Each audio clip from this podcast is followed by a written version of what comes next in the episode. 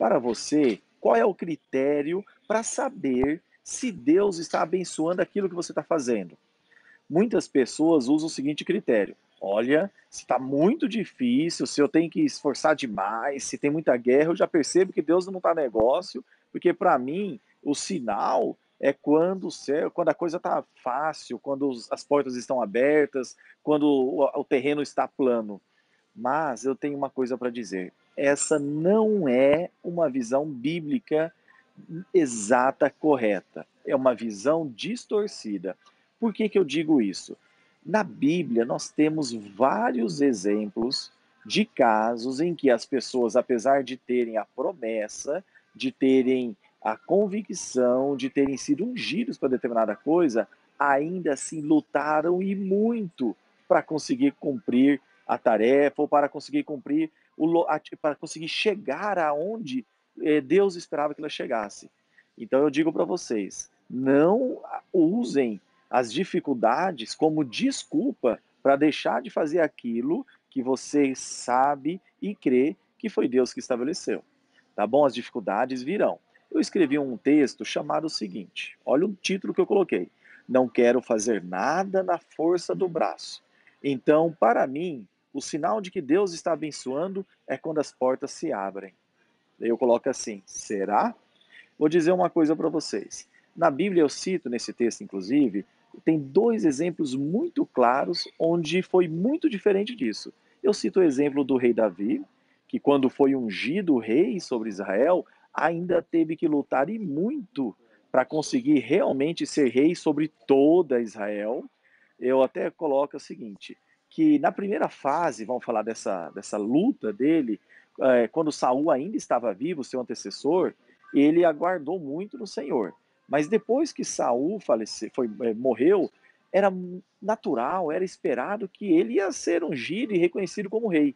Mas não foi muito, não foi bem assim não que aconteceu. Ele teve que lutar. Ele chegou uma hora que a, as forças dele com o adversário dele estavam tão equilibradas que eu até quando leciono sobre isso eu digo o seguinte, que dependeu de um vira-casaca, mudar de lado, mudar para o lado do rei Davi, para que a, a, desequilibrasse o jogo e Davi realmente fosse é, reconhecido e aceito como rei sobre todo Israel. Olha, ele já tinha toda a palavra de Deus, já tinha promessa e já tinha convicção, mas teve que lutar, teve morte, teve sofrimento, teve perda para conseguir atingir o lugar. E eu ainda cito outro caso, que é a conquista da terra prometida. Deus falou lá para Abraão e deu até a data, ó, depois de quatro séculos de escravidão, a sua descendência vai, atingir, vai vai conquistar, vai herdar determinada terra.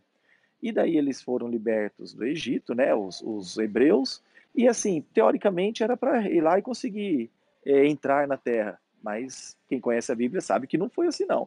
Luta, muita guerra, muita gente morreu, muito sofrimento, e assim, até talvez não seria a terra prometida, mas seria a terra conquistada, prometida e conquistada, que a gente deveria falar porque nada foi dado de mão beijada, não.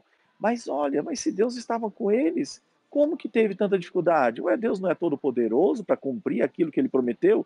Deus é.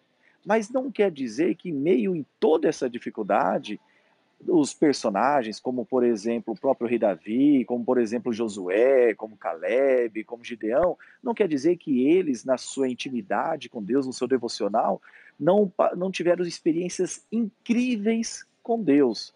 E Deus usa essas lutas, essas batalhas, justamente para forjar o caráter que eles precisavam ter para aquele lugar onde eles iam ocupar. Então, assim, mesmo em toda a guerra, mesmo em toda a dificuldade, Deus estava com eles. Davi, por exemplo, ouviu né, o exército de Deus andando sobre as folhas da, das, das amoreiras, né, percebeu, olha, Olha, mesmo Davi tendo que ir para a guerra, Deus poderia simplesmente ir lá acabar com o exército contrário. Não, não, Deus foi com ele. Davi tinha que ir.